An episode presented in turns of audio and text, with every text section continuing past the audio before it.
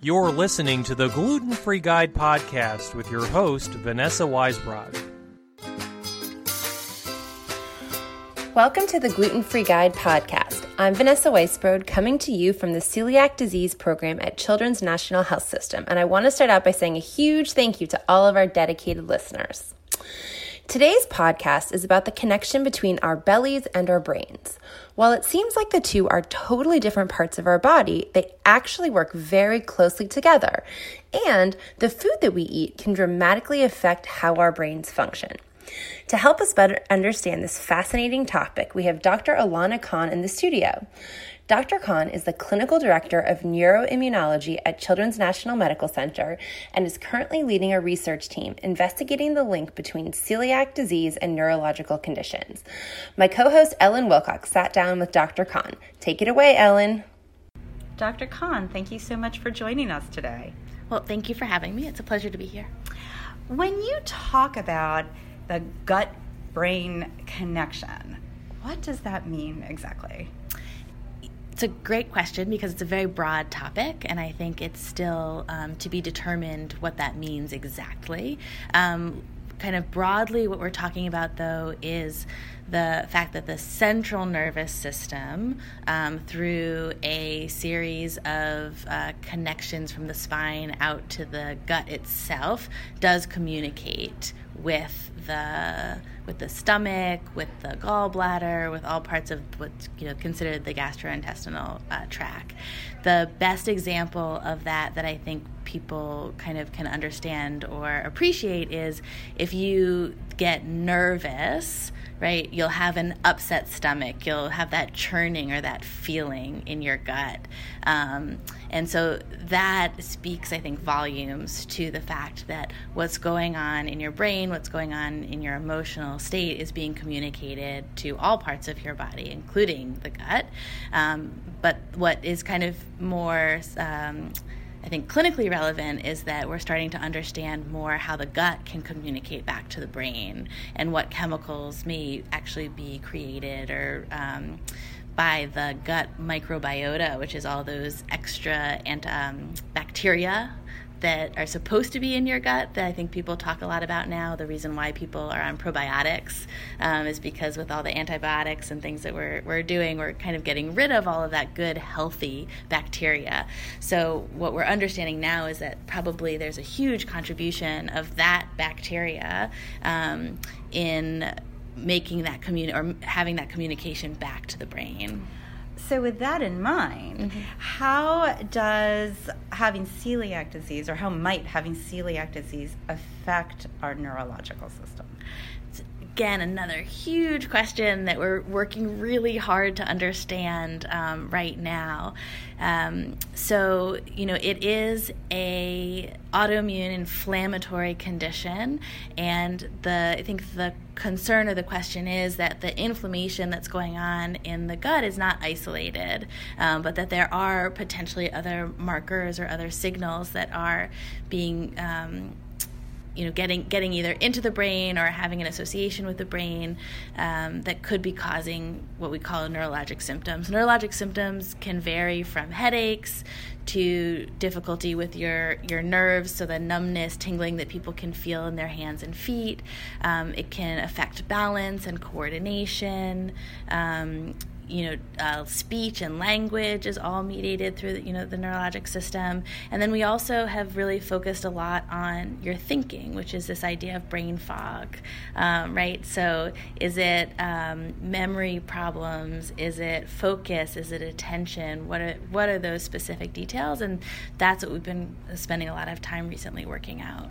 So, if somebody with celiac disease has some of these neurological sy- symptoms that mm-hmm. you just mentioned, would does following a gluten-free diet help with them?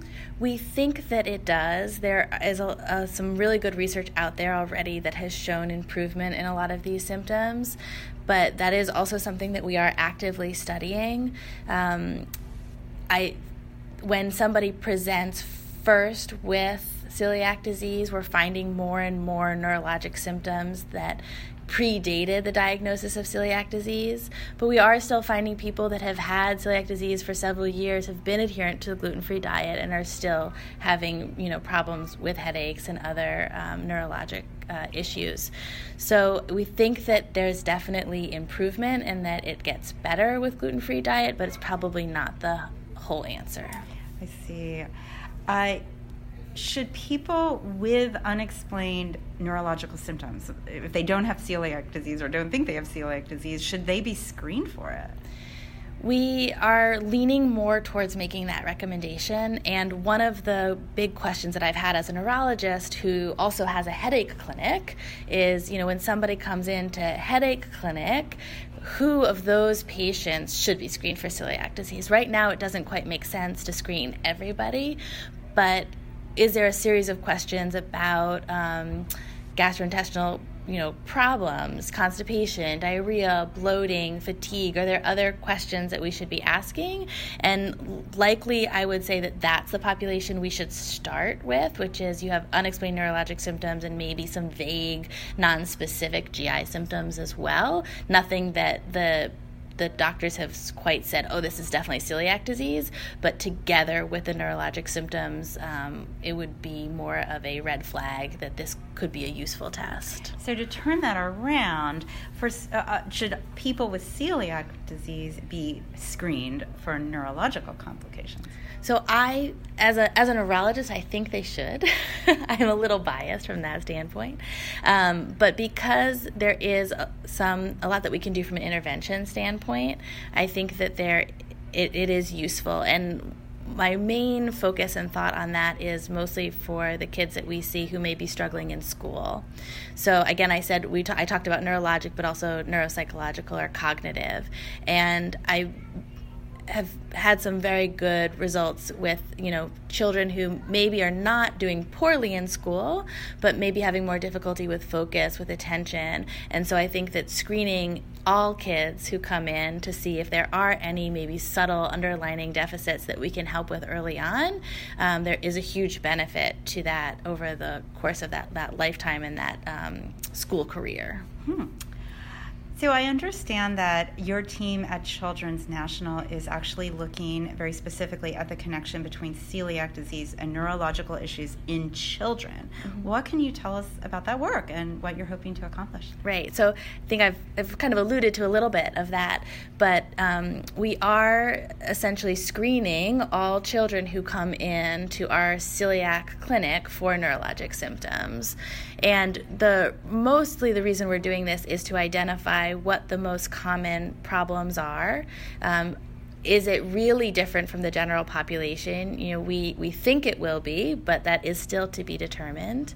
Um, and uh, and then assess what interventions are helping. Gluten free diet, be, obviously, being the main one. Does going on the gluten free diet um, really get rid of a lot of like I said, like the headaches or the that brain fog, or how much is is left afterwards, and what can we do for that? So, the anyone who comes into our clinic with a diagnosis of celiac disease is screened by both a, neur- a neurologist, myself, a neuropsychologist, and also a psychologist for the mental health comorbidities that I think are also you know very underrecognized and not we don't pay enough attention to the anxiety, the frustration, the irritability that comes with being a young child or a teenager who has to constantly be thinking about what they're eating and and how they're different from everybody else. And and teenagers don't like being different. Yes. right? So so um, we're really at children's focusing on all of those complications on understanding them on characterizing them and on treating them. Well you describe a very comprehensive view of celiac disease at uh, Children's National. And I, I'm curious, is it pretty unique to have a dedicated neurologist associated with a program like this? So, my understanding is that it is extremely unique. Um, it is something that, again, when I was first approached, I had to think about it a little bit more and say, oh, celiac disease, uh, it's not something I ever thought of as a neurologist. Um, but the idea of more kind of holistic, patient centered care is becoming more and more prevalent in medicine altogether. And what we're doing for the celiac clinic, I think, is just an example of, of that, which is the direction that I know Children's Hospital wants to go in. Um, I do hope that what we'll be able to show is how important having a neurologist, having a neuropsychologist, having a psychologist um, in this community can be, and that that will. Um, pave the way for other centers and, and other hospitals to understand the utility and, and um, invest in it themselves. Well, that is really just great to hear about, and I know it's one of the very special things about Children's National is how they approach this. Uh, you talked a bit about your research, and it just sounds so interesting. And I'm sure parents are, will be interested when they might when this research might be completed. I know it takes a period of time. Yeah, so we are currently on, I would say, a two to three year time period where I feel like we'll have some more compelling information. We're already, after the first year, getting some great data points back.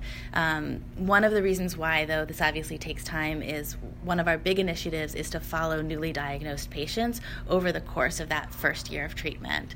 Um, so we started enrolling uh, patients actively probably back in November. So, you know, our first cycle of new patients won't be complete until this coming November, and then obviously you've had new patients enroll since then. So, in order to get a good number of people over that length of time, it does take several years, but it's worth it. And this is why everyone says, you know, the research is a is a commitment. Um, but I think we're going to see some really good information coming out of it in the near future. Well, I, I certainly will be looking for that. I, I, can't wait to see it. I'm, I'm happy to hear that you you feel like you're finding some interesting things already, which Absolutely. is really great. Well, before we leave today, you know, I'd like to just ask you what you'd like to tell parents um, first and foremost to just to keep in mind if their child has just been diagnosed with celiac disease. So. Um, we've been talking a lot about neurologic symptoms. I think neurologic symptoms, when you say the brain, can be very scary to people.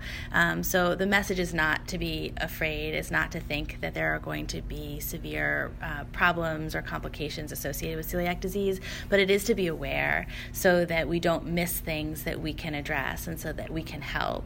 Um, and I think the, the message also is that you can get help for these things now, that we are paying attention to how the brain is linked to celiac disease. And so, if your child is suffering from neurologic symptoms, we will address them. And we know how to do that, um, that we are focusing on school as being an issue, um, and that there should be an awareness that this is a lifelong change in lifestyle.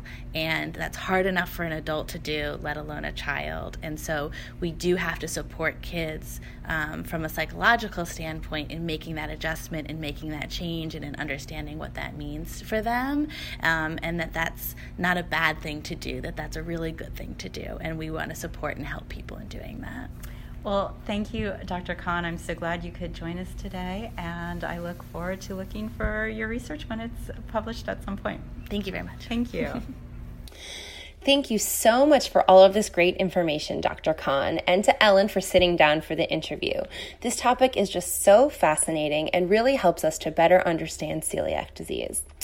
Now, before we sign off for today, I've got our grocery store tip of the week brought to you thanks to the generous support of Giant Martin's Foods. It's barbecue season, and there's nothing better than warm summer nights in the backyard eating hot dogs and hamburgers. And grocery stores are now making dining al fresco easier by offering prepared side salads at their deli counters.